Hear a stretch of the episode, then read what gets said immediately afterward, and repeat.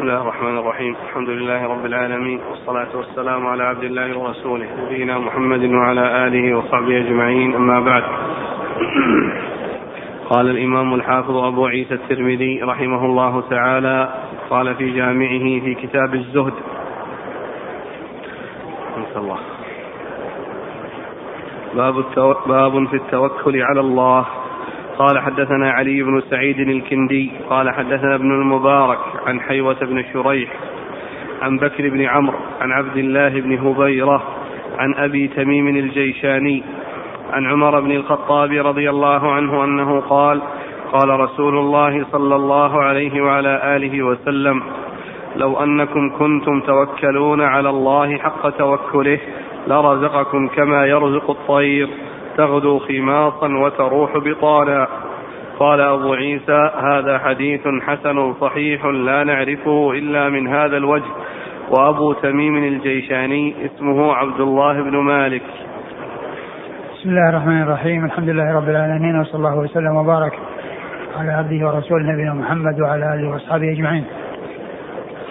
أما بعد فيقول الإمام أبو عيسى الترمذي رحمه الله في جامعه باب في التوكل على الله. التوكل على الله عز وجل من أنواع العبادة وهو من أعمال القلوب. وشأن التوكل كغيره من أنواع العبادة إنما يكون لله عز وجل كما قال الله عز وجل وعلى الله وتوكلوا إن كنتم مؤمنين فإنه التوكل عليه لا على غيره. ثم ورد أبو عيسى حديث عمر بن الخطاب رضي الله تعالى عنه أن النبي عليه الصلاة والسلام قال لو كنتم تتوكلون على الله حق التوكل لرزقكم كما يرزق الطير تغدو خماصا وتروح بطانا. هذا الحديث يدلنا على أن العبد يتوكل على الله عز وجل ويعول عليه ويفزع إليه ويكون اعتماده واستناده عليه سبحانه وتعالى. فيتوكل عليه لا على غيره ويعول عليه لا على غيره ويعلم أن كل ما يحصل له إنما هو في قضاء الله وقدره.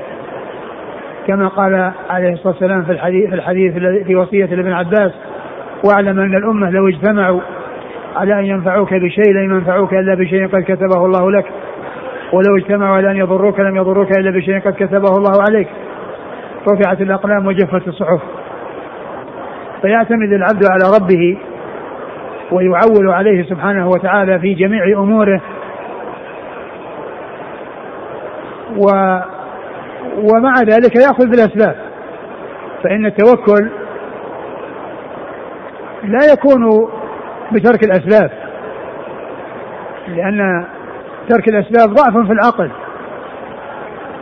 كل إنسان يجلس في بيته ويقول إذا كان الله كاتب للرزق يأتيني ولو ما خرج. ولما بذلت أسباب. وكذلك لو يقول أنا إذا الله مقدر لي ولد يأتيني لو ما تزوج. الولد لا يأتي عن طريق الزواج أو عن طريق ملك اليمين. فكل إنسان يترك الأسباب ويقول إنه متوكل هذا ليس هو التوكل.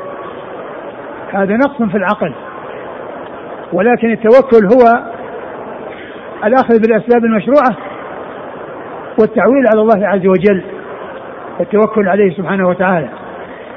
كما قال عليه الصلاة والسلام في الحديث الذي رواه مسلم في صحيح عن أبي هريرة المؤمن القوي خير وأحب إلى الله من المؤمن الضعيف وفي كل خير. احرص على ما ينفعك واستعن بالله. فجمع صلى الله عليه وسلم بين الأخذ بالأسباب وبين التوكل والاستعانه بالله والتوكل عليه في هاتين الجملتين. احرص على ما ينفعك أي بأن تبذل الأسباب المشروعة التي توصلك إلى ما تريد. ولكن مع أخذك بالأسباب لا تغفل عن الله وتقول خلاص ما دام الأسباب أخذت بها فهي كافية وليس شيء وراها بل هناك شيء وراها وهو توفيق مسبب الأسباب سبحانه وتعالى. فقال احرص على ما ينفعك واستعن بالله. أي خذ بالأسباب وتوكل على الله عز وجل واستعن بالله في تحصيل ما تريد. مع أخذك بالأسباب. أما أن يترك الإنسان الأخذ بالأسباب ويقول له متوكل هذا متواكل. وليس بمتوكل. هذا هو التواكل. والتوكل خلافه. والرسول صلى الله عليه وسلم هو سيد المتوكلين. وكان يلبس اللامة في الحرب. ودخل مكة عام الفتح على رأسه المغفر. وهذا من الأخذ بالأسباب لأن المغفر يقي السهام التي تكون من الأعداء.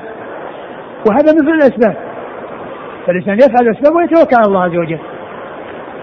ما يترك الأسباب ويقول أنه متوكل هذا ليس توكل.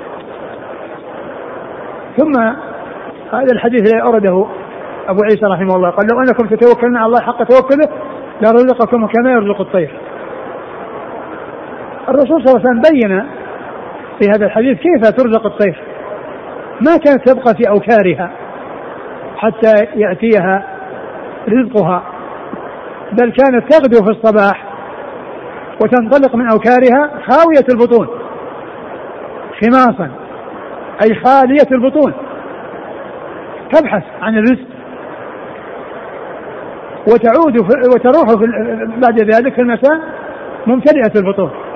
تروح تغدو خماصا وتروح بطانا.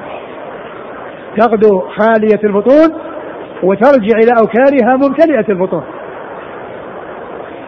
فإذا هذا هو الذي حصل للطير. الطير فعلت الأسباب ووجد منها الانتقال في طلب الرزق.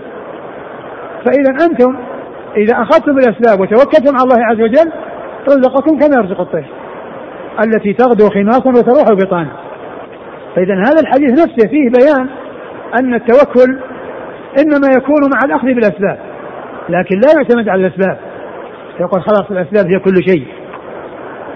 أنا فعلت السبب ويغفل عن مسبب الأسباب. بل يأخذ بالسبب ويعول على مسبب الأسباب وهو الله عز وجل. لأن السبب إذا لم يجعله الله نافعا ما نفع. ما حصلت النتيجة. ولكن الإنسان يفعل السبب ويستعين بالله ويتوكل على الله احرص على ما ينفعك واستعن بالله. احرص على ما ينفعك واستعن بالله.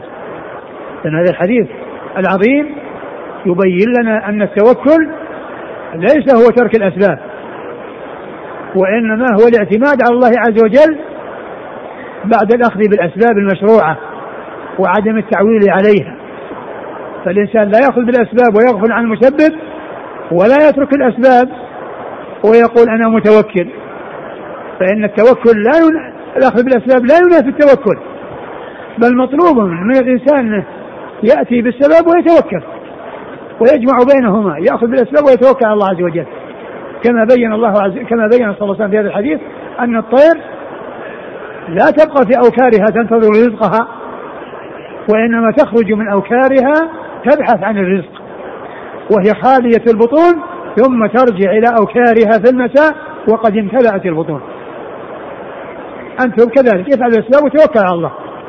فلا تأخذوا بالأسباب وتغفلون عن الله وتعولون على الأسباب ولا تتركوا الأسباب وتقولون إنكم متوكلون بل التوكل هو مع الأخذ بالأسباب. لأن النبي صلى الله عليه وسلم سيد المتوكلين وكان يلبس لامة الحرب وكان يلبس المغفر وهو غطاء الرأس الذي يقي السهام. فهذا فعل سبب. وقد فعله سيد المتوكلين عليه أفضل الصلاة وأتم التسليم. نعم. قال حدثنا علي بن سعيد الكندي. هو ثقة أخرج له. صدوق الترمذي والنسائي. صدوق الترمذي والنسائي نعم. عن ابن المبارك. عبد الله المبارك المروزي ثقة أخرج أصحاب الكتب الستة. عن حيوة بن شريح. وهو ثقة أخرج له. أصحاب الكتب. نعم. عن بكر بن عمرو. بكر بن عمرو هو. صدوق إلى أصحاب الكتب إلا ابن ماجه في التفسير. نعم. عن عبد الله بن هبيرة. عبد الله بن هبيرة هو؟ ثقة أخرجه مسلم وأصحاب السنن. نعم. عن أبي تميم الجيشاني. هو؟ ثقة أخرجه أصحاب الكتب إلا أبا داود القدر. نعم. عن عمر بن الخطاب. عمر بن الخطاب رضي الله عنه أمير المؤمنين وثاني الخلفاء الراشدين الهادي المهديين. صاحب المناقب الجمة والفضائل الكثيرة. وحديثه عند أصحاب الكتب الستة رضي الله عنه وأرضاه. نعم. يقول السائل هل البحث عن الواسطة في طلب الوظيفة مناف للتوكل؟ ال ال ال الإنسان كونه يطلب من أحد أن يشفع, يشفع له عند إنسان صاحب أعمال بأن بأن يعمل عنده هذا لا بأس له لا بأس به. ولكن الأمر إذا كان يتعلق بأناس متساوين يعني متساوون. ثم يرجح أحدهما على الآخر وهم كلهم متساوون في الأمانة والثقة والعدالة. ثم يقدم واحد منهم من أجل الواسطة. هذا ما ينبغي وإنما يقرع بينهم يقرع بينهم حيث يكونوا متساوين. أو يعمل لهم اختبار يميز يعني هذا من هذا أما إذا كان الإنسان عنده صاحب أعمال ويحتاج إلى موظفين ويحتاج إلى عاملين ثم إنسان شفع عند إنسان على أن يشتغل عنده وأن يجعله يشتغل عنده فهذا لا بأس له. ما حكم قول أنا أخذت بالسبب والباقي على الله يأخذ بالسبب ويعتمد على الله عز وجل. ما يقول آه، الباقي على الله ثم يغفل عن آه، التوكل على الله والاعتماد على الله وسؤال الله عز وجل. هناك مع فعل السبب سؤال. يسأل الإنسان ربه أن ينفع بالسبب وأن يحقق له ما يريد. أما أن يقول أخذت بالسبب والباقي على الله وخلاص وانتهى هذا ليس بصحيح. وإنما مع الأخذ بالسبب يعتمد على الله ويسأل الله عز وجل أن يحقق له ما يريد من هذا الذي أقدم عليه مما هو خير نعم. هل من توكل الطير أنها لا تدخر الأكل فلا تضع في أوكارها مخزون بل تأكل وتملأ بطنها بعكس النمل آه كون الطير تتوكل أو كون النمل تتوكل وهذه ما تتوكل معلوم أن الأخذ بالأسباب لا ينافي التوكل. والطير كما هو معلوم لها أوكار يعني على على قدر آه على قدرها. فلو راحت تجمع الطعام لحصل في ذلك تضييق عليها في مكانها. وكل كل آه، مخلوق الله هداه إلى أن يفعل أو يعمل الشيء الذي فيه مصلحته. فالنمل يدخل الحبوب في الأرض ويتخذ أماكن واسعة في الأرض وإذا جاء الشتاء وخشي من المطر ثم ينبت النبات ينبت هذا الحب أخرجته وقطعته وكسرته حتى لا ينبت. وهذا مما هداها الله عز وجل إليه لأنه لو بقي الحب في الأرض وجاء الرطوبة وجاء البلل نبت. وما حصل مقصودها منه. ولكن الله عز وجل ألهمها بأنها تدخره وإذا جاء وقت المطر الوقت الذي يحصل فيه النبات وقد يحصل فيه آآ آآ ذهابه عليها بالنبات فإنها تظهره وتكسره وتدخره مكسرا بحيث يعني لا يحصل النبات أو يحصل نباته. نعم. قال حدثنا محمد بن بشار قال حدثنا أبو داود الطيالسي قال حدثنا حماد بن سلمة عن ثابت عن أنس بن مالك رضي الله عنه أنه قال كان أخوان على عهد النبي صلى الله عليه وآله وسلم فكان أحدهما يأتي النبي صلى الله عليه وآله وسلم والآخر يحترف. فشكى المحترف أخاه إلى النبي صلى الله عليه وسلم فقال لعلك ترزق به. قال أبو عيسى هذا حديث حسن صحيح. ثم ذكر هذا الحديث أنس عن أنس رضي الله عنه أن أخوين في عهد النبي صلى الله عليه وسلم وكأنهما شريكان مأكلهما واحد ومطعمهما واحد وأحدهما يحترف والثاني يأتي ويحضر مجلس الرسول صلى الله عليه وسلم ويتعلم منه العلم ويبين لأخيه ما يستفيده من الأحكام الشرعية ويبين لغيره ويبين لغيره. فجاء إلى النبي صلى الله عليه وسلم وقال أو ذكر له حال حاله وحال أخيه وأن وأنه يحترف وهذا لا يحترف. قال لعلك ترزق به. يعني لعل هذا الفعل الذي فعله من كونه يتعلم ويحضر مجالس العلم ومجالس الحديث عند النبي صلى الله عليه وسلم ويكون عنده علم بالأحكام الشرعية. يكون عونا لك على معرفة الأحكام الشرعية وأن تكون يكون تحصيلك للمال مبنيا على علم. وقد سبق أن مر بنا الحديث الذي فيه أن أن أربعة واعلاهم منزلة الذي عنده علم ومال. علم يتصرف في ماله على حسب العلم الشرعي ويصرف ماله فيما يجوز شرعا. فجمع بين العلم وبين صرف المال فيما فيه فيما يعود عليه بالخير. فالرسول صلى الله عليه وسلم قال لعلك ترزق به. لعلك ترزق به. أي أنه سبب لرزقك. كونك شريك لأخيك وهو يتعلم وأنت تعمل وتستفيد منه علما ويستفيد منك مالا وكل واحد يستفيد من الآخر. فلعل من أسباب رزقك ومن أسباب توفيقك لتحصيل الرزق هو تعاونك مع أخيك وكونك تعمل وهو يتعلم وأنت تستفيد من علمه وهو يستفيد من مالك. نعم. مناسبة لله. المناسبة في باب التوكل يبدو أنها من جهة أن هذا الشخص الذي فعل السبب أنه يتوكل على الله عز وجل في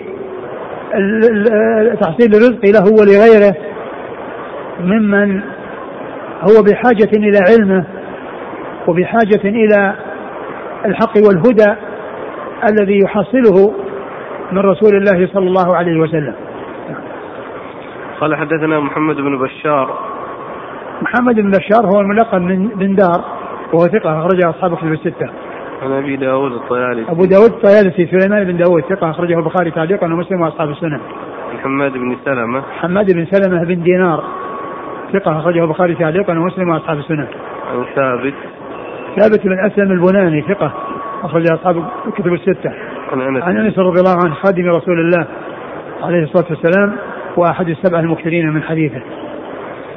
قال رحمه الله تعالى باب. قال حدثنا عمرو بن مالك ومحمود بن خداش البغدادي. قال حدثنا مروان بن معاوية. قال حدثنا عبد الرحمن بن أبي شميلة الأنصاري عن سلمة بن عبيد الله بن محصن الخطمي عن أبيه وكانت له صحبة. قال قال رسول الله صلى الله عليه وآله وسلم من أصبح منكم آمنا في سربه معافا في جسده عنده قوت يومه فكأنما حيزت له الدنيا. قال أبو عيسى هذا حديث حسن غريب لا نعرفه إلا من حديث مروان بن معاوية وحيزت جمعت. قال حدثنا بذلك محمد بن إسماعيل قال حدثنا الحميدي قال حدثنا مروان بن معاوية نحوه وفي الباب عن أبي الدرداء رضي الله عنه. ثم أورد أبو عيسى هذه باب منه لأنه من أي له صلة بالذي قبله وهو التوكل على الله عز وجل. وأيضا هو في كتاب الزهد واضح الدخول فيه لأن النبي صلى الله عليه وسلم قال من أصبح منكم آمنا في سربه. قيل في المقصود بسربه نفسه آمنا في نفسه. وفي أهله وجماعته أو في بيته آه عنده قوت من أصبح معافا في بدنه. من أصبح منكم آمنا في سربه معافا في جسده.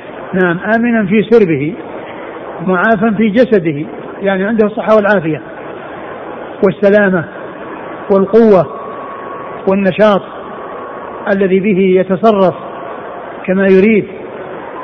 ويفعل ما يريد من الخير من أصبح آمنا من الأمن وهو ضد الخوف لأن الخوف إذا حصل يشغل البال ويشغل الناس ولا يستقر لهم قرار ولا يهدأ لهم عيش ولا يتمكنون من أداء صلواتهم في المساجد ومن تنقلاتهم. إذا وجد الخوف ووجد الذعر حصل أضرار لا حد لها. معافى في جسده. قد أنعم الله تعالى عليه بالصحة والعافية. وقد مر في الحديث أول حديث من كتاب الزهد حديث ابن عباس نعمتان مغبون فيهما كثير من الناس الصحة والفراغ. الصحة والفراغ.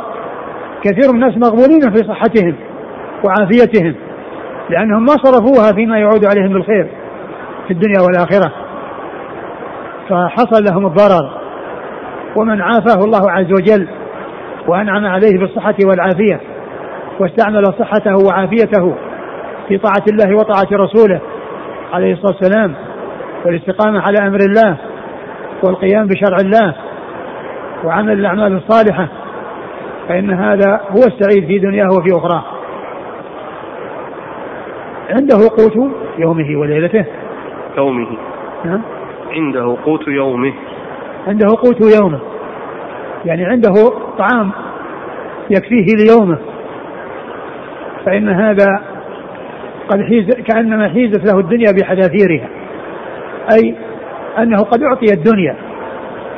لأن الفائدة من الدنيا كون الإنسان عنده شيء يكفيه. وما زاد على ذلك فإنه يشغله. وقد يطغيه إذا كثر المال قد يكون سبب في سبب في الطغيان. كلا إن الإنسان لا يطغى أن رآه استغنى. ثم يكون مشغول البال في هذا المال في التفكير فيه من أجل البحث عن زيادته ومن أجل الخوف على ضياعه أو كساده أو هلاكه أو أي شيء يعود عليه بالضرر في ماله. فإذا كان الإنسان آمن وعنده مسكن أو محل يسكن فيه سواء كان يملكه أو عنده ما يستطيع دفعه في مقابل السكن على سبيل الإيجار وكذلك معافى في صحته وعنده قوت يومه فإن هذا كأنه أعطي الدنيا بحذافيرها بأجمعها بأسرها لأن كثرة المال في حق من وفقه الله عز وجل ولم يشغله عن الآخرة فيه فائدة عظيمة. ولكن قد يكثر المال ويترتب عليه الانشغال عن الآخرة. كما قال الله عز وجل يا أيها الذين آمنوا لا تلكم أموالكم ولا أولادكم عن ذكر الله ومن يفعل ذلك فأولئك هم الخاسرون. نعم. قال حدثنا عمرو بن مالك. عمرو بن مالك ضعيف أخرج له. الترمذي. نعم. ومحمود بن خداش. هو؟ صدوق له الترمذي والنسائي في مسند علي وابن ماجه. نعم. عن مروان بن معاوية. مروان بن معاوية الفزاري وهو ثقة أخرج له أصحابه في الستة. عن عبد الرحمن بن أبي شميلة. وهو؟ مقبول أخرج البخاري في المفرد وأبو داود فضائل الأنصار. نعم. والترمذي والنسائي والترمذي وابن ماجه. نعم. عن سلمة بن عبيد الله بن محصن. وهو؟ مجهول البخاري المفرد والترمذي وابن ماجه. نعم. عن أبيه وهو؟ قال مختلف في صحبته أخرج البخاري في المفرد والترمذي وابن ماجه. نعم. أن الترمذي يقول وكانت له صحبة. نعم. وكانت له صحبة؟ الترمذي يقول الحديث عنه؟ أي نعم. نعم. ال- الحديث له شواهد فيه هذا المقبول وفيه المجهول ولكن له شواهد يعني يكون بها ثابتا. نعم. قال حدثنا بذلك محمد بن إسماعيل. محمد بن إسماعيل. عن الحميدي. عن الحميدي. إيه؟ محمد بن إسماعيل. نعم. ما أدري هو البخاري أو غيره لكن البخاري هو الحميدي شيخ البخاري. الحميدي هو شيخ البخاري. وهو راوي أول أول حديث في صحيح البخاري شيخ فيه الحميدي. أول حديث في صحيح البخاري شيخ فيه الحميدي. فيحتمل أن يكون محمد بن إسماعيل البخاري. ها. عن الحميدي. والحميدي هو عبد الله بن الزبير. ثقة. أخرجه أصحاب كتب الستة إلا مسلم في المقدمة. ابن ماجه في التفسير. وابن ماجه في التفسير. وفي الباب عن أبي الدرداء. أبو الدرداء هو عويمر رضي الله عنه أخرجه أصحاب كتب الستة.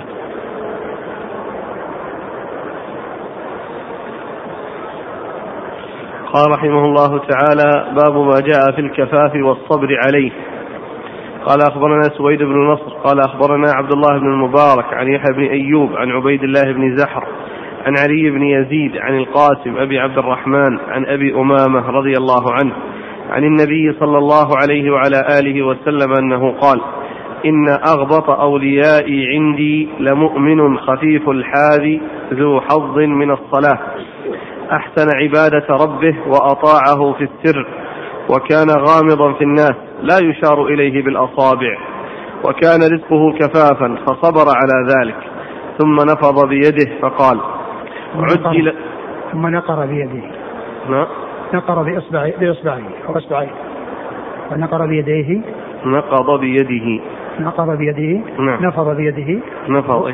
نقض ولا نفض؟ عندي بالفاء. نفض. نفض. أي هو هي هي في النسخ الأخرى نقر بإصبعيه أو بإصبعه. نعم.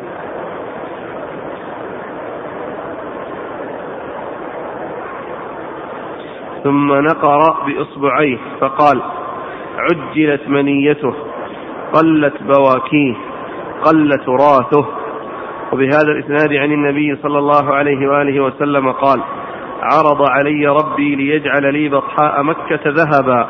قلت لا يا رب ولكن أشبع يوما وأجوع يوما وقال ثلاثا أو نحو هذا فإذا جعت تضرعت إليك وذكرتك وإذا شبعت شكرتك وحمدتك. قال هذا حديث حسن. وفي الباب عن فضالة بن عبيد القاسم هذا هو ابن عبد الرحمن ويكنى أبا عبد الرحمن.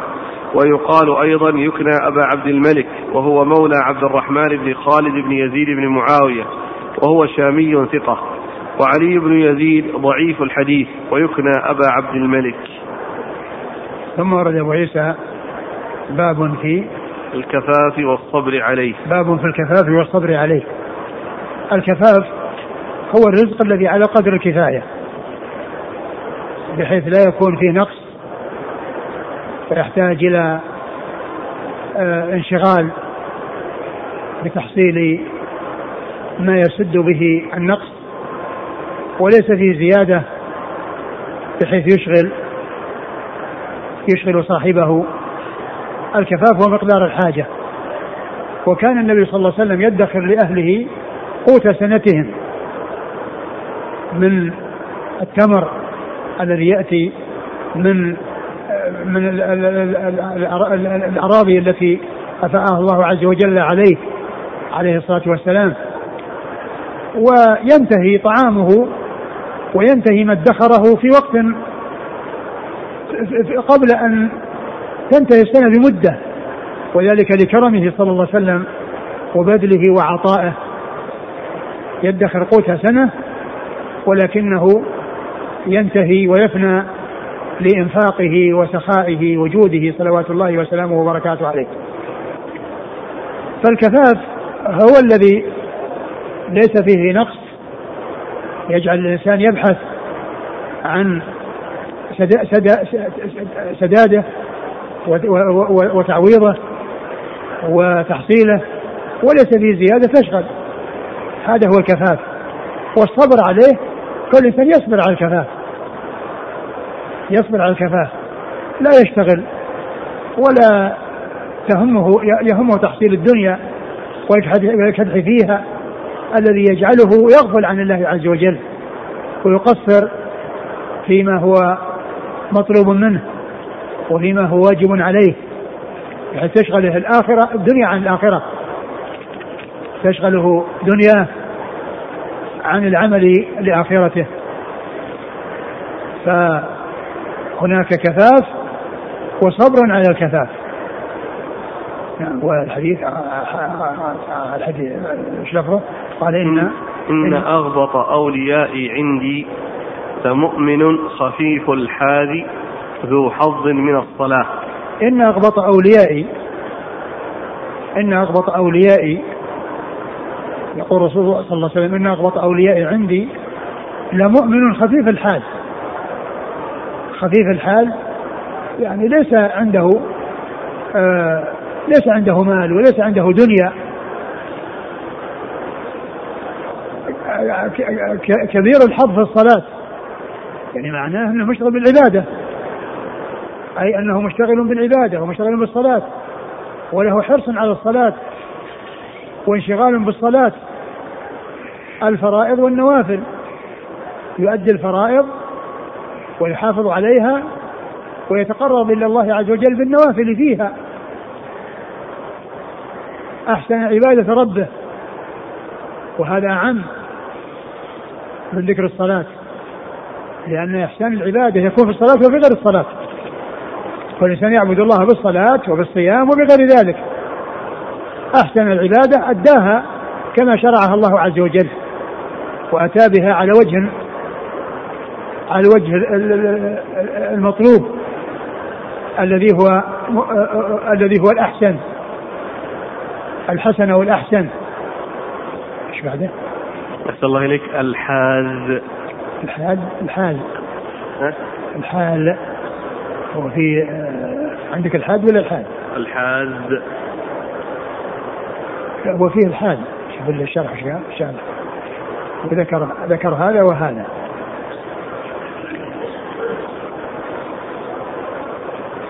خفيف الحاذ بتخفيف الذال المعجمة. أي خفيف الحال. أي الذي يكون قليل المال وخفيف الظهر من العيال. قال الجزري في النهاية الحاذ والحال واحد. والحاذ إيه. والحاد والحال. ما في لام؟ إلا. نعم الحاد الحاد الحاد الأول بالذال والثاني باللام. نعم. واحد. م. وأصل الحاذ طريقة المتن. وهو ما يقع عليه اللبد أو اللبد من ظهر الفرس. اللبد. ما يقع عليه اللبد من ظهر الفرس أي خفيف الظهر من العيال. انتهى ومجمل المعنى. أحق أحبائي وأنصاري عندي بأن يغبط ويتمنى حاله مؤمن بهذه الصفة. آه النسخ الأخرى ما فيها ذكر الحال؟ النسخ الأخرى النسختين. نعم. نعم؟ الشيخ مشهور والشرح فيها حال بالدال بالدال بالدال المعجم نعم ولا فيه اللام؟ لا ما هي هو هو كما قال يعني تفسيرها انها المقصود الحال وأنه الحال والحال الحال والحال معناهما واحد. الان الكلام لله حديث قدسي. نعم. وقال الله عز وجل؟ لا. عن النبي صلى الله عليه وسلم قال إن أغبط أوليائي عندي. ما مؤمن ما فيه ما فيه ما في شيء يدل على أنه قدسي لأن إذا إذا كان ما فيه قال الله عز وجل أو أن أن قال الذي فيما يرويه عن ربه الرسول صلى الله عليه وسلم هو أولياءه الذين يحبهم والذين بينه وبينه الولاية والمحبة. لكن إذا كان جاء في بعض شيء يدل على أنه من قول الله وأن الله عز وجل قال كذا أو قال النبي صلى الله عليه وسلم فيما يرويه عن ربه هذا هو الحديث القدسي. والحديث آه، هو ضعيف في إسناده يزيد هذا يزيد بن علي بن يزيد. علي بن يزيد نعم. إن أغبط أوليائي عندي لمؤمن خفيف. الأغبط يعني المقصود به الغبطة. يعني بذلك الغبطة التي يغبط عليها التي يغبط عليها لأنه شيء محمود. وتكون الغبطة في بيان علو المنزلة. علو المنزلة. لا حسد إلا اثنتين يعني لا غبطة. إلا اثنتين. رجل آتاه الله يعني آه، الحكمة رجل آتاه الله مالا. فهنا أغبط أي من يغبط ومن يكون ذا غبطة بمعنى أنه يحمد ويفرح بعمله ويحب يحب الإنسان يكون مثله. هذه هي الغبطة. نعم. أغبط أوليائي. إن أغبط أوليائي عندي لمؤمن خفيف الحاذ ذو حظ من الصلاة. أحسن عبادة ربه وأطاعه في السر. هنا أحسن عبادة ربه هذا يفيد بأن كلام الرسول صلى الله عليه وسلم. لأن قوله كان أحسن عبادتي. نعم. لكن إذا وجد إذا وجد شيء من يدل على أنه من قول الله عز وجل وأنه قدسي يمكن أن يقال فيه التفات. نعم. أحسن عبادة ربه وأطاعه في السر. وكان غامضا في الناس. لا يشار إليه بالأصابع. كان غامضا بالناس. يعني ليس مشهور ليس له شهرة عند الناس. هذا مثل ما جاء في الحديث من عباد الله من أقسم من أقسم على الله لأبره لكونه ليس له شهرة وله ليس له منزلة عند الناس. نعم. غامضا. غامضا في الناس لا يشار إليه بالأصابع. نعم. ما يشار إليه هذا فلان ابن فلان هذا فلان الفلاني الذي عمل كذا والذي هو كذا مدحا وثناء. نعم. وكان رزقه كفافا فصبر على ذلك. وكان رزقه كفافا وصبر على ذلك وهذا محل الشاهد. الكفاف والصبر عليه. وكان رزقه كفافا يعني على قدر الحاجة وصبر على ذلك الكفاف. نعم. ثم نقر بإصبعيه فقال ثم نقر بإصبعيه يعني على الأرض وقال عجلت منيته قلت بواكيه قل تراثه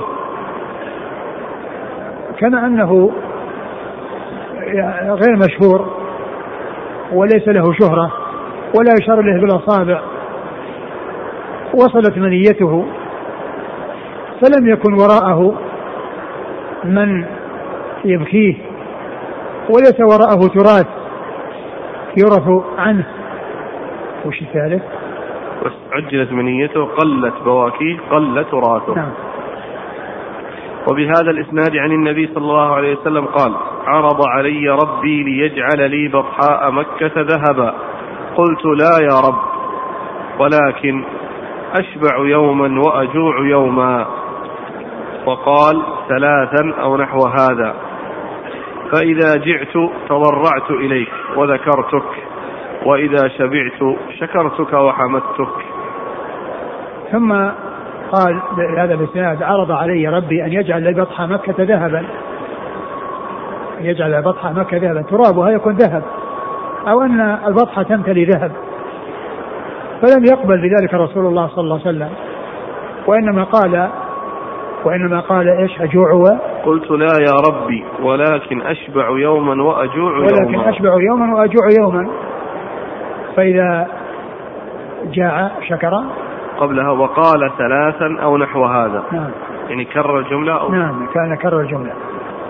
فإذا جئت تضرعت إليك وذكرتك وإذا شبعت شكرتك وحمدتك. نعم إذا حصل له الجوع تضرع إليه وسأله الرزق. وإذا شبع شكر الله عز وجل فهو آه والرسول صلى الله عليه وسلم كان رزقه كفافا. كان رزقه كفافا. وكما قلت كان عليه الصلاة والسلام يدخر لأهله قوت السنة من التمر ومن الشعير ولكنه ينفد في وقت قريب لسخائه وكرمه عليه الصلاة والسلام وبذله وإعطائه وإنفاقه نعم قال حدث قال أخبرنا سويد بن نصر ثقة أخرجه الترمذي والنسائي. عن عبد الله بن المبارك عن يحيى بن أيوب.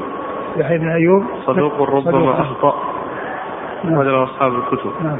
عن عبيد الله بن زحر هو صدوق يخطئ رجل نعم. البخاري المفرد وأصحاب السنن مم. عن علي بن يزيد وهو ضعيف وله الترمذي وابن ماجه نعم عن القاسم أبي عبد الرحمن. هو؟ صدوق يغرب كثيرا. رجل البخاري المفرد وأصحاب السنن. عن نعم. أبي أمامة.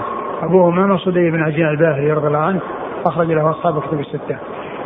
والقاسم أبو عبد الرحمن أيضا هو القاسم بن عبد الرحمن. توافق كنيته اسم أبيه. توافق كنيته اسم أبيه. ومن أنواع علوم الحديث معرفة من وافقت كنيته اسم أبيه.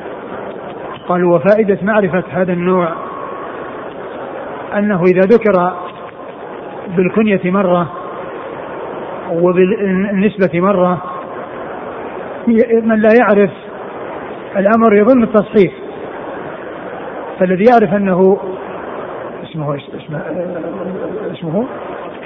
كنية. لا هو اسمه إيش؟ القاسم. القاسم. ابن عبد الرحمن. القاسم بن عبد الرحمن. الذي يعرف أنه القاسم بن عبد الرحمن ثم وجده القاسم أبو عبد الرحمن وهو لا يدري أن كنيته توافق اسم أبيه يظن ان أن كلمة أبو مصحفة عن ابن. لأنه ما يعرف إلا واحدا لكن إذا عرف أنه ابو ابو أبو عبد الرحمن وأنه ابن عبد الرحمن إن قيل ابن عبد الرحمن فهو صحيح وإن قيل أبو عبد الرحمن فهو صحيح. من وافقت كنيته اسم أبيه فائدة معرفة ذلك الا يظن التصحيح بين أبو وإبن. نعم. قال وفي الباب عن فضالة بن عبيد. أخرج له. المفرد ومسلم وأصحاب السنن. نعم. قال حدثنا العباس الدوري. قال حدثنا عبد الله بن يزيد المقرئ. قال حدثنا سعيد بن أبي أيوب عن شرحبيل بن شريك.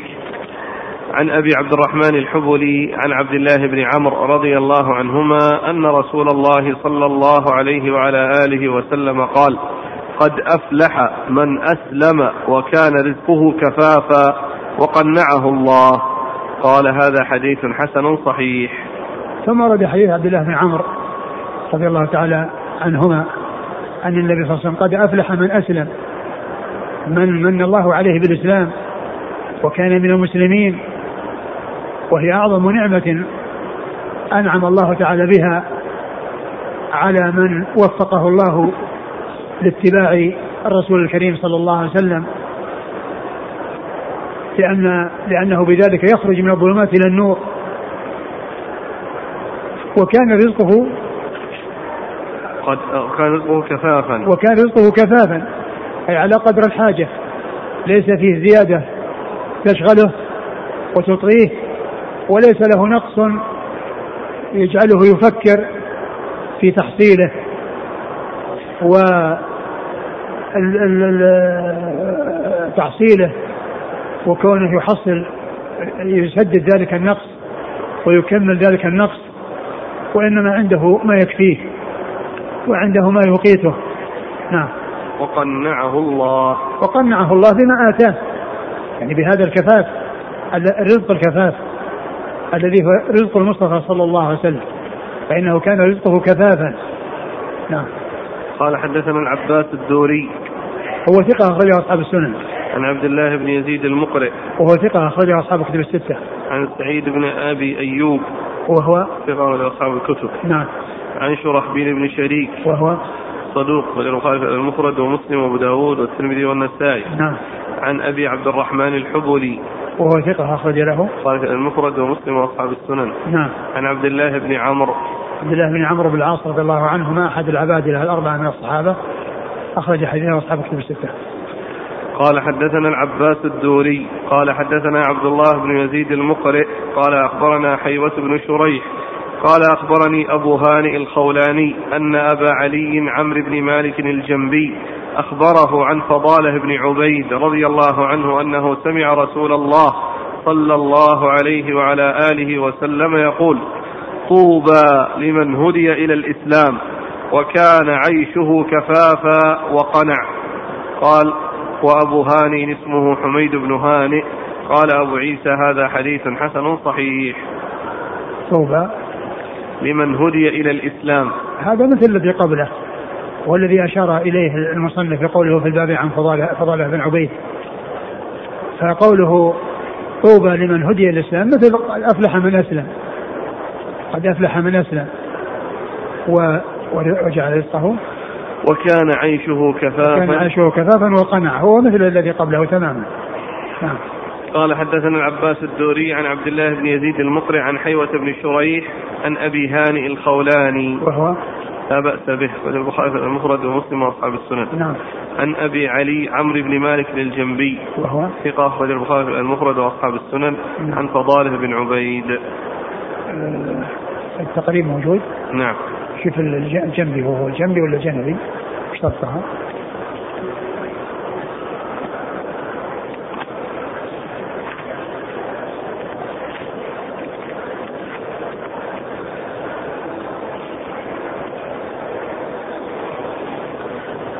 الجنبي بفتح الجيم وسكون النون بعدها موحدة آه. مصري إيش؟ مصري مصري نعم.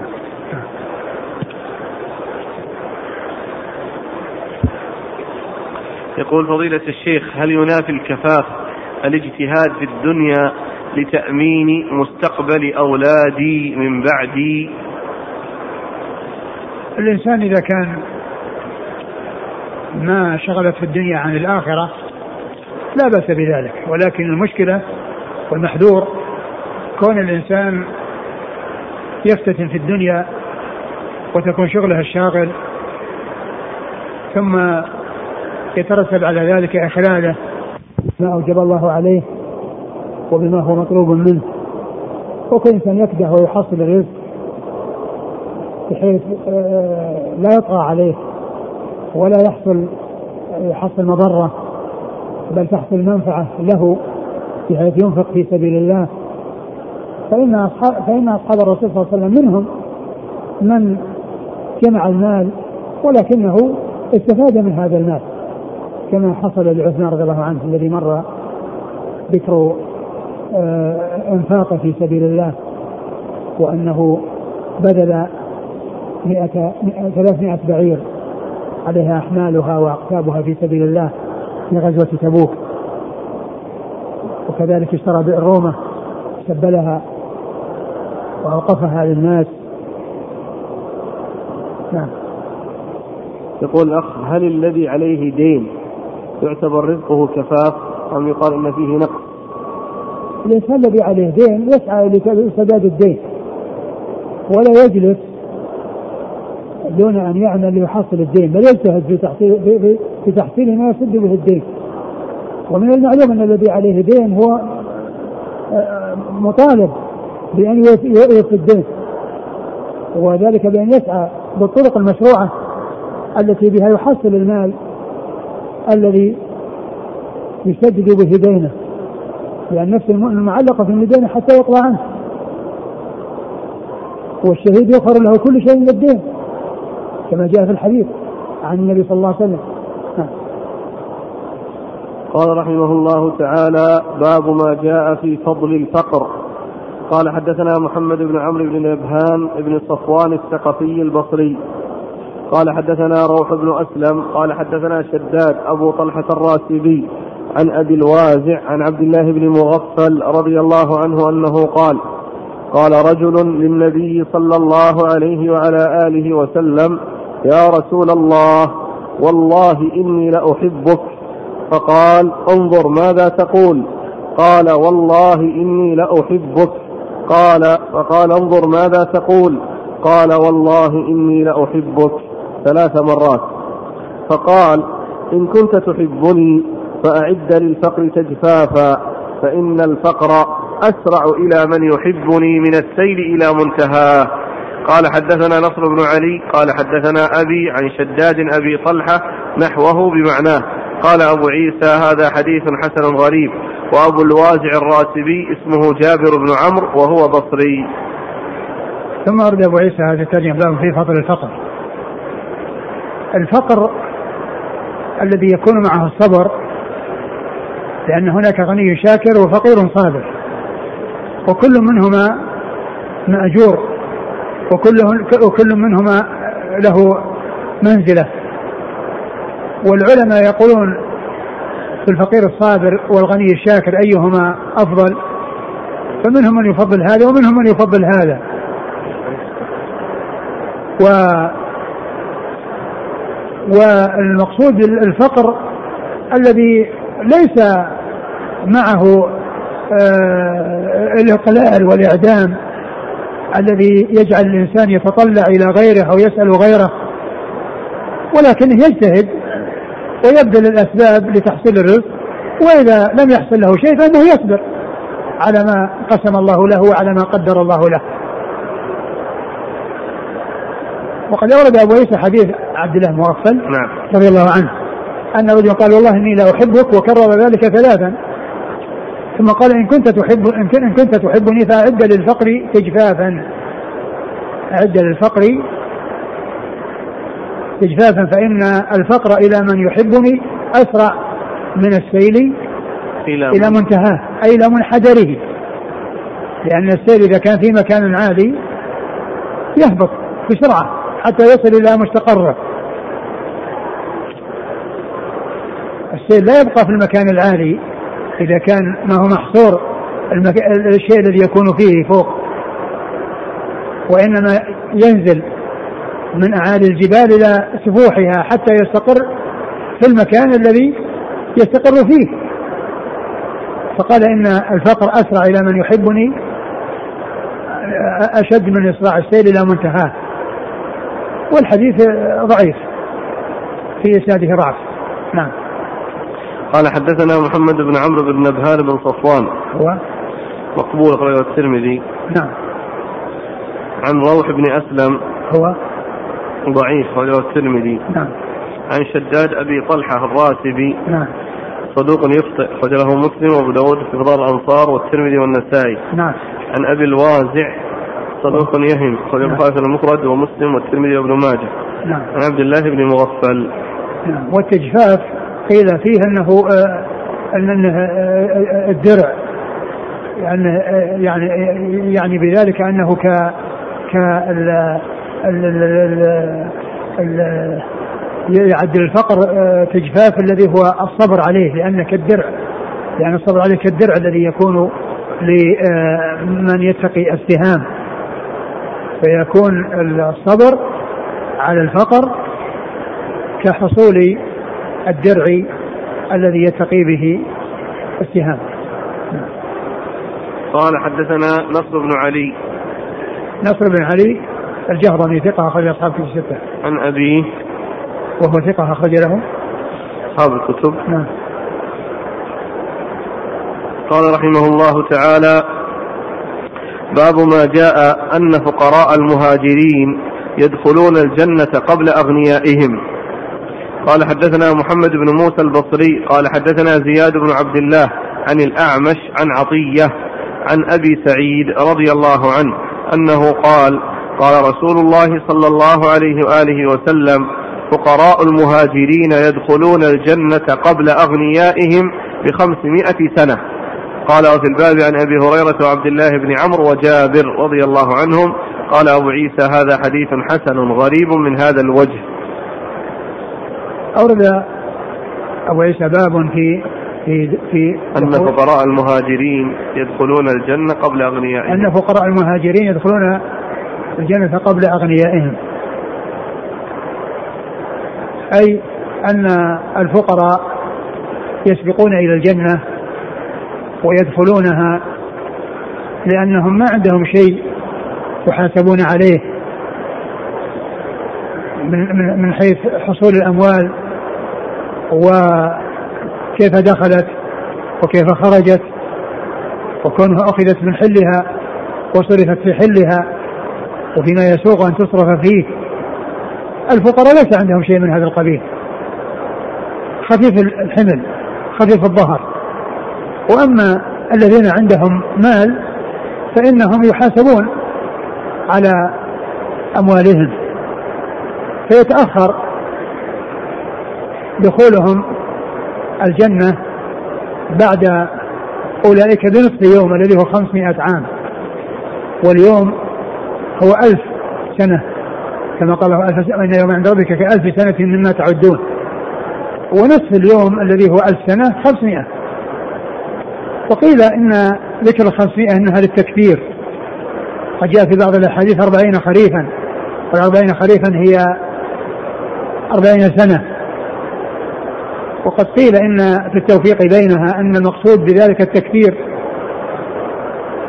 وقيل إن أنه ذكر له العدد أوحي إليه بالعدد الأقل ثم أوحي إليه بالعدد الأكبر.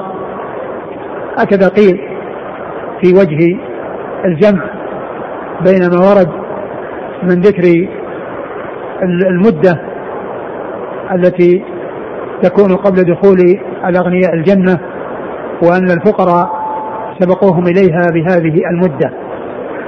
نعم. قال حدثنا محمد بن موسى البصري. الشارح ذكر معنى آخر ل لقضية السبق في هذه المدة.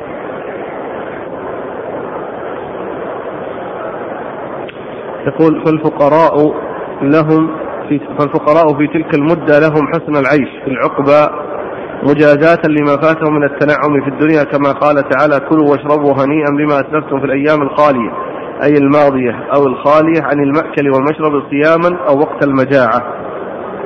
هذا هو المعنى الثاني الذي هو كون أولئك آه، سبقوا هذه المدة يتنعمون والأغنياء ليسوا ليسوا مثلهم لأنهم تنعموا في الدنيا. وأولئك ما تنعموا في الدنيا فسبقوهم في التنعم في الآخرة. والمدة التي تأخروا فيها آه، قيل إن المقصود بذلك أنهم آه، أولئك آه، ليس معهم شيء يحاسبون عليه من المال. وأما أولئك فإنهم يحاسبون على المال كيف دخل وكيف خرج. نعم.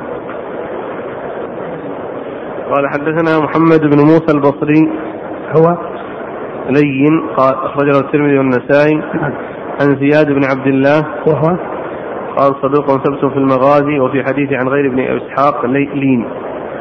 أخرجه البخاري ومسلم والترمذي وابن ماجه. نعم. عن الأعمش. نعم. عن عطية. عطية هو العوفي. وهو؟ صدوق يخطئ كثيرا. نعم. البخاري في المفرد وأبو داود والترمذي وابن ماجه. نعم. عن أبي سعيد. عن أبي سعيد الخدري رضي الله عنه. سعد بن مالك بن سنان أحد السبع المكثرين من حديثه عليه الصلاة والسلام. والحديث فيه سنده عطية وليس غير لكن الحديث آه, آه، جاء من وجوه أخرى صحيحة ثابتة عن رسول الله صلى الله عليه وسلم.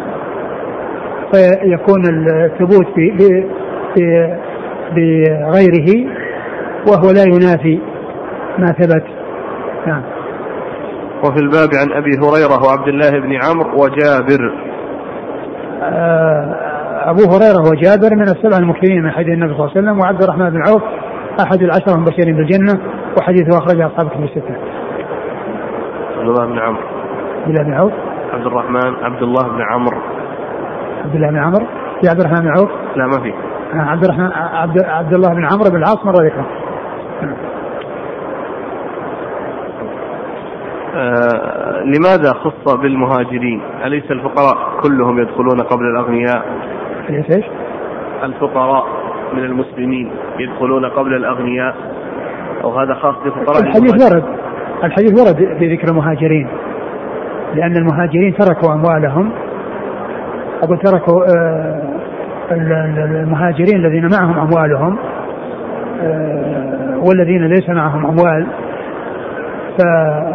فالحديث ورد في المهاجرين نعم الحديث الأخرى تأتي عن الفقراء عموما نعم. تحمل على الخاص الحديث القادمة عن الفقراء أنهم يدخلون الجنة قبل الأغنياء فهل تحمل تلك على الخصوصية مراد يعني فقراء المهاجرين أو تكون على الإطلاق؟ لا الحديث الذي سيأتي وش وش إسناده؟ اللي فيه الفقراء؟ اللي سيأتي في كله ضعيف يعني فيها فيها نعم كلها لا تسلم إلا لا بس المهاجرين فيه سلم فيها حديث ثابتة. في المهاجرين؟ إيه. المهاجرين فيها حديث ثابتة في المهاجرين. الذي ذكره في الباب فقراء المسلمين. نعم. يدخل فقراء المسلمين الجنة قبل أغنيائهم. فقراء المسلمين. ومن حيث المعنى كون الأغنياء عندهم يحاسبون. ما في فرق بين المهاجرين وغير المهاجرين. يعني إذا كان التعليل أو الوجه هو أولئك كون مشغول بالحساب فلا فليس في فرق لكن لا أدري هل هل جاء ذكر الفقراء آه، آه، من وجه صحيح اللي هم فقراء المسلمين عموما نعم.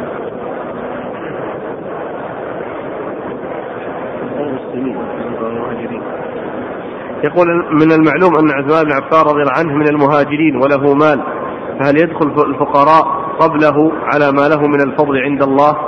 معلوم أن عثمان رضي الله عنه آه لا يسبقه في هذه الأمة إلا أبو بكر وعمر رضي الله عنهما وهم خير الناس وهم أسرع الناس دخولا فالذي ورد في فضله يعني شيء خاص لا شك أن الفضل الذي حصل لا يقال أنه يؤخره. ثم أيضا هذا المال الذي جمعه هو أنفق في سبيل الله فكان ذلك من أسباب كونه يصل إلى الجنة وكونه من أول من يصل إلى الجنة لأن كونه عنده مال وأنفق في سبيل الله لا يحاسب عليه لأنه صرف في سبيل الله هو أخذه من حلة وصرفه في حلة وإنما الحساب في من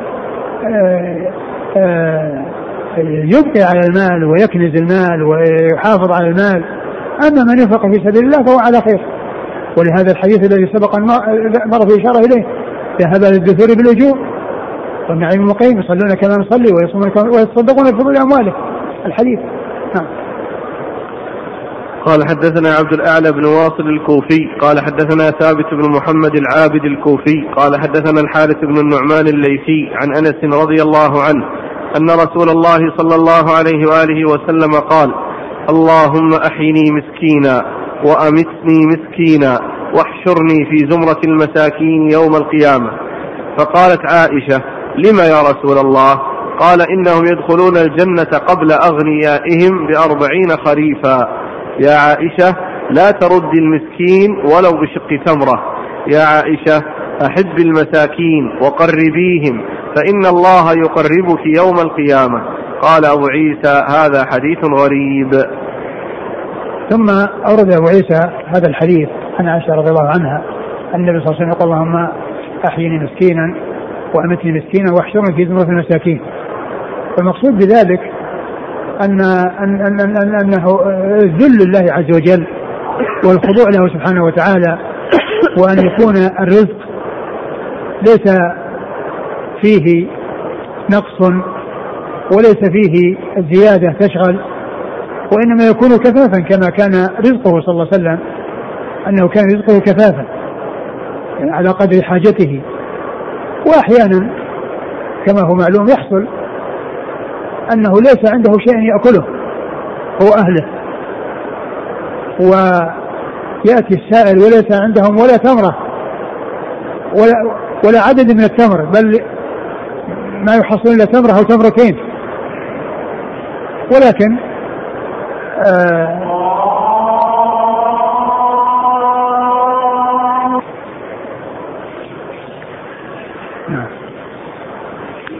اللهم أحيني مسكينا وامتني مسكينا واحشرني في زمرة المساكين يوم القيامة. فقالت عائشة لم يا رسول الله؟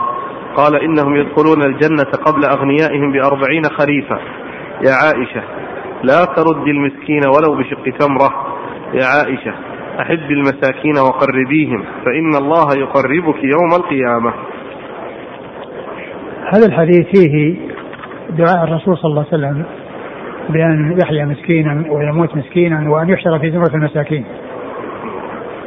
والمقصود بذلك هو المسكنة إلى الله والذل إلى الله سبحانه وتعالى و وأن يكون رزقه كفافا. ليس عنده الغنى الذي يكون آه، زائدا لأن الرسل ما جاءوا لجمع المال ولهذا لا يرف عنهم المال.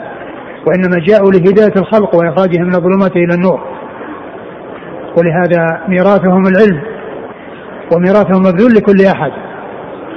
ولم يأتوا لجمع الأموال وتوريثها لأقاربهم كما هو الشأن في غيرهم.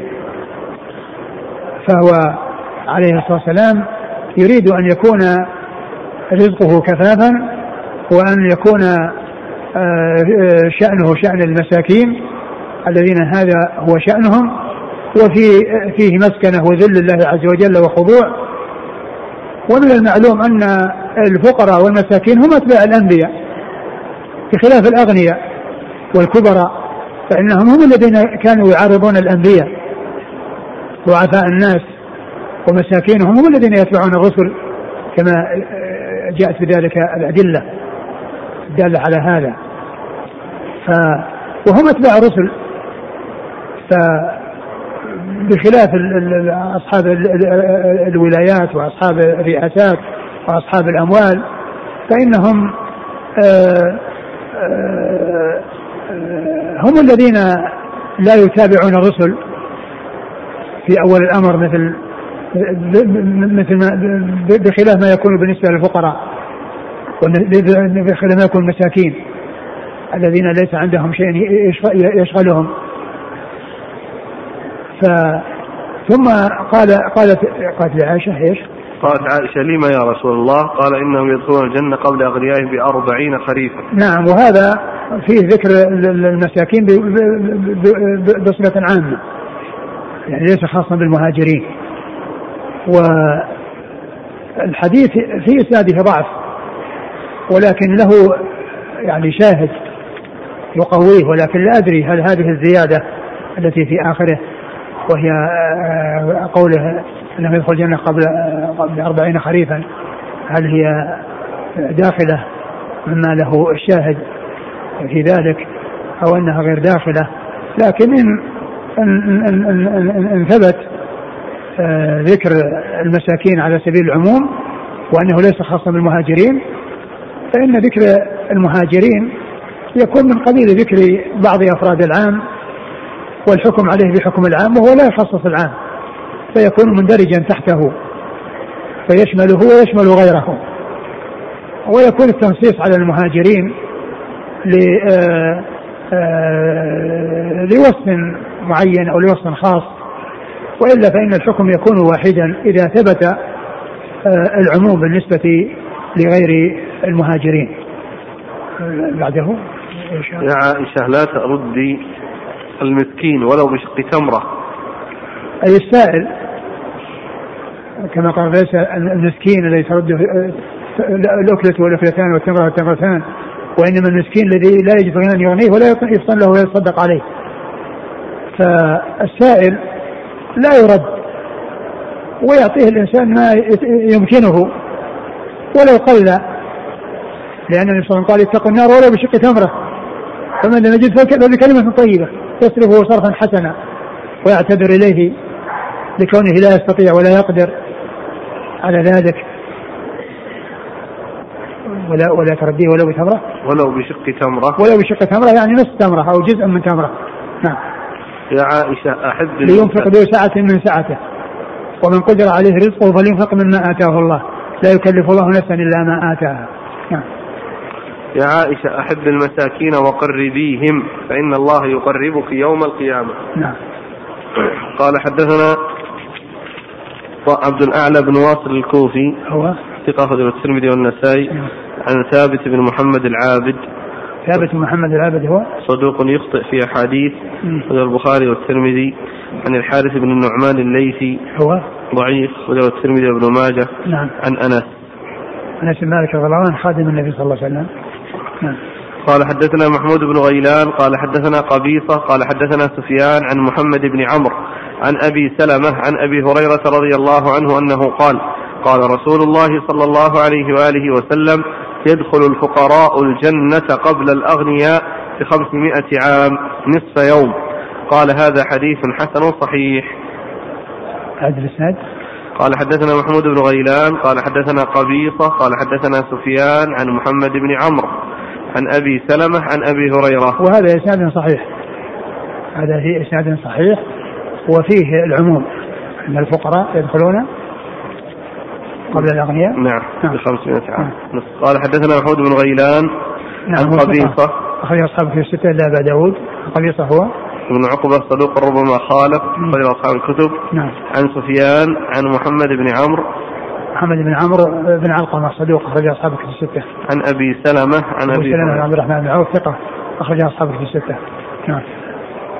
عن أبي قال. حدث؟ نعم بعده.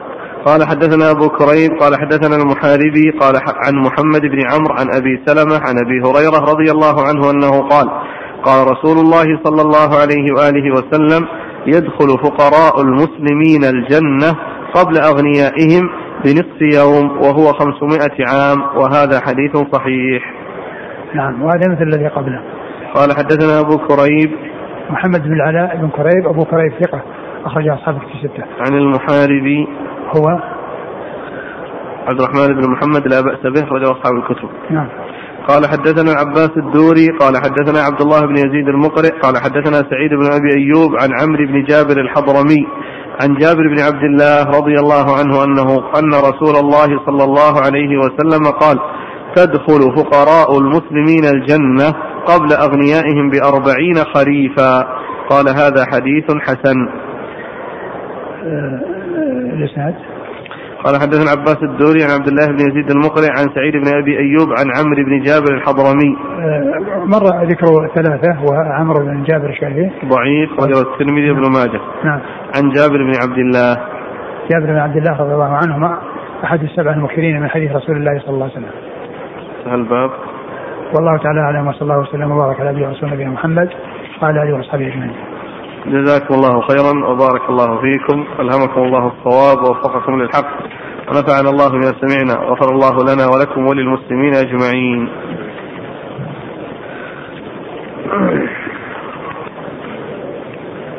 في مسألة التوكل على الله. هل يجوز أن يقال توكلت على الله ثم عليك؟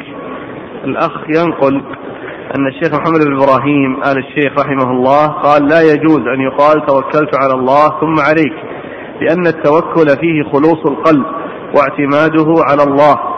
وقال الشيخ بن باز رحمه الله يجوز أن يقال ذلك لأن العامة لا يقصدون معنى الاعتماد على الله في الأخيرة. فما هو القول لأن لأنه؟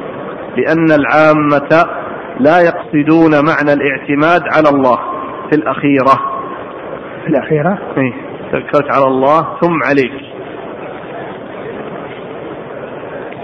لا. شك لا شك أن ترك هذا هو الذي ينبغي لأن التوكل هو مما يضاف إلى الله عز وجل.